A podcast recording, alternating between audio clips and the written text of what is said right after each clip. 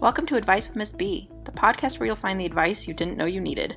Join me as we dive into everyday topics from taxes to laundry and everything in between. Whether you're a high school student, college student, a young professional starting out in the workforce, or just anyone really, I aim to equip you with the knowledge and insights that will make your journey through adulthood easier and more enjoyable. So, this is Advice with Miss B, and let's get this learning going. Last night, we sat down to look at our finances, and it's a hot mess. We're curious where the money is currently going since not much of it is coming in with me staying home. We also recently moved, so we have a higher mortgage payment than before, and we need to tighten up our budget. And the first step is to see where we are spending to see what is and is not necessary. We also have some financial stuff that makes things less straightforward, so we use a computer software that I'm still in the process of understanding. It uses double entry accounting practices. I think I understand enough to use it, but I'm not sure I understand it enough to teach it. Let's just say I highly recommend you take a basic accounting class if you get the opportunity. Valuable stuff there, even if just for personal finance. It does still use the basic idea of balancing a checkbook, though, too, when reconciling the accounts. So I thought I'd do a quick lesson on how to balance a checkbook because it applies to many things and helped me a lot when I was living on one paycheck a month. In case you didn't know, most teachers only get one check a month, while most people get paid twice a month or every two weeks. Checks seem to be a dying out. People still receive them, but I think actually having a checkbook and using it is decreasing in popularity. You can easily use a debit card at most places or just go to an ATM or bank and withdraw cash to use. Paying bills, you can now pay through linking your bank account to the bill and they'll take the money directly from your account for you. So, for those of you who don't use a checkbook or don't understand how they work, let me give you some background. I don't know about before banks had computers because I didn't pay attention to what banks did if I was alive for those times. I remember household computers becoming more common, so I know banks had them. When I was 12 ish, I got my first checking account and began to pay attention. They had computers. So here's how it worked you have an account, hopefully with money in it. You write a check to pay for something, say a book from a bookstore. Yes, people really did wait patiently in line while others wrote checks. It was a thing. The bookstore takes your check and puts it with their money. You take your book and you go about your business. The bookstore would later take your check to the bank and deposit it into their account. The routing number and account numbers on the bottom of your check tells the bookstore's bank where to ask for that money from. Your bank says okay and sends them the money from your account. It's not real bills, but that's a whole different story. Imagine it is for now. This process, if done quickly, would take days. Don't mind the child in the background, by the way. In the meantime, you have other shopping to do, bills to pay, so you're writing more checks and handing them out. If you were to ask the bank how much money was in your account, they would show the same amount that you started with until that money was drafted out, which remember could take days. Longer if you mailed a check to the electric company or something like that. So, to track how much you have in your account, you would keep a checkbook register. Usually, it's a little booklet that fits inside a checkbook holder where you write the date, the check number, and who you wrote the check to, how much it was, what the remaining balance is in your account after the money comes out. Now you know how much more you have to spend. Money deposit or add into your account would also be recorded in there. Recording what you spend and make in your account is just good practice. This is the basics of tracking how much is coming in and how much is going out. If you bring in more than you spend, you should be building a savings. And if you're spending more than you make, you'll run out pretty quickly. Now, what stops you from writing all the checks in the world because it will take days for anyone to figure out you don't have the money? Well, the bank would fine you for overdrafting your account. They still do. Not only that, but businesses can charge you a fee for making them deal with it all to get their money. And if you do it enough, you could get into legal trouble and there are consequences to it. It was a big deal when Walmart and other realtors started being able to process your checks much like a credit card and check for money in the bank immediately. This also meant you couldn't go to the store and buy groceries and then deposit your paycheck the next day and still be okay. Anyway, at the end of the month, the bank would send your bank send you a bank statement showing how much you started with, all the transactions, deposits and credits or checks written, money taken out, that kind of thing that the bank has processed. You sit down and you balance your checkbook. Essentially, you make sure that your record keeping matches their record keeping and that you haven't already spent the money that the bank says you still have in your account. There could have been that electric bill that hasn't been drafted, but you did spend it. Here's where I have to dig back in my brain to remember how to do this because our software takes the numbers and does this all for us. But I used to do it every month, especially when I got paid once a month and used the idea of the zero based budgeting technique.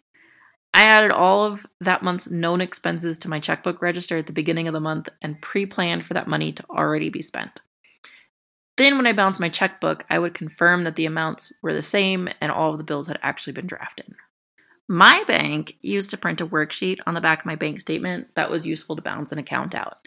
A quick Google search for checkbook balancing worksheet resulted in quite a few options, and I've linked some in the show notes for you.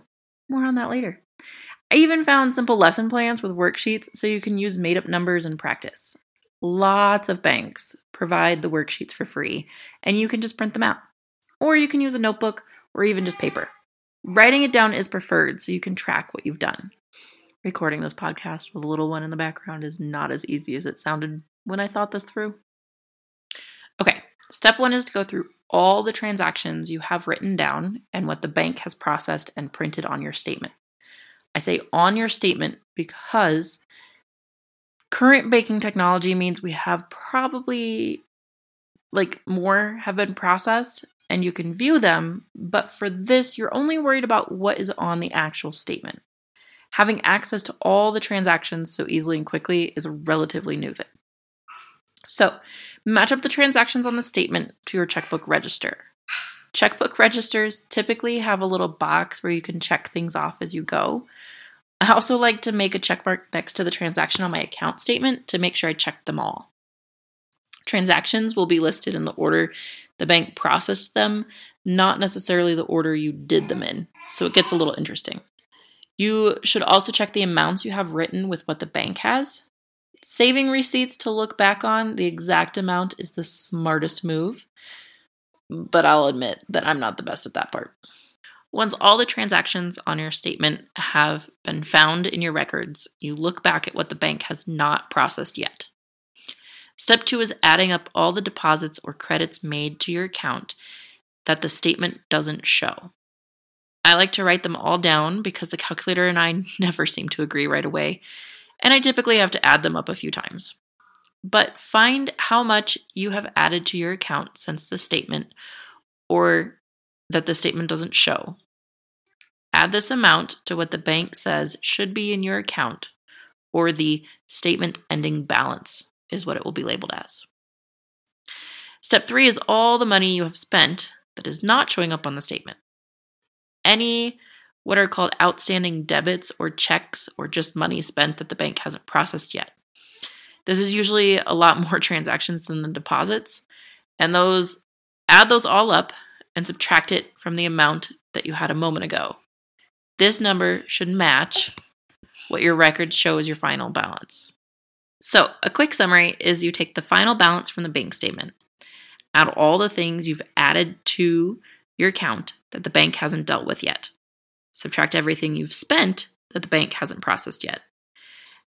And that number should be your number in your records. If it is not, you have to go back and check everything again. Did I mention using a pencil is a good idea for those check marks?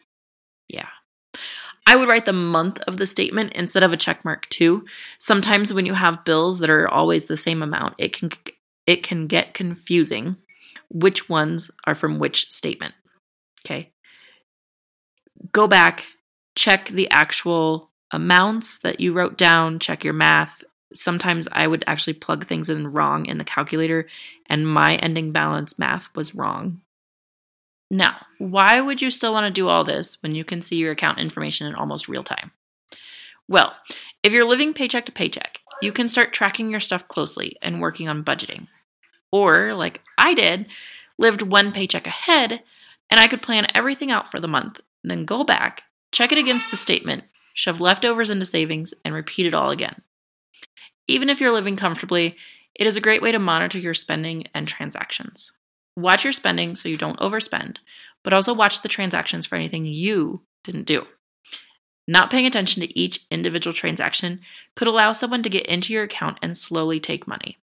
Or you could still be paying for something you no longer use. That's money that could be going somewhere else. All right. So I hope you learned something from this episode. And as I mentioned briefly, I'll post show notes with some links to things on my website. That's right.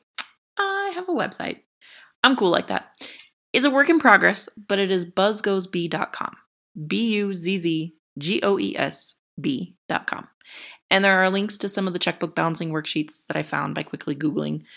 I also include the link to two different practice activities for balancing a checkbook. As I get going, there will be more and more things posted there, so be sure to check back later. Also, don't forget to follow me on Instagram at BuzzGoesB. And when I get 100 followers, I'll start up the TikTok. After the website is finished, I plan to maybe post more to the socials. We'll see. Oh, and subscribe to the podcast. If you said it up to automatically download, you won't miss an episode. I've got a couple interviews in the works, so you won't want to miss out on those.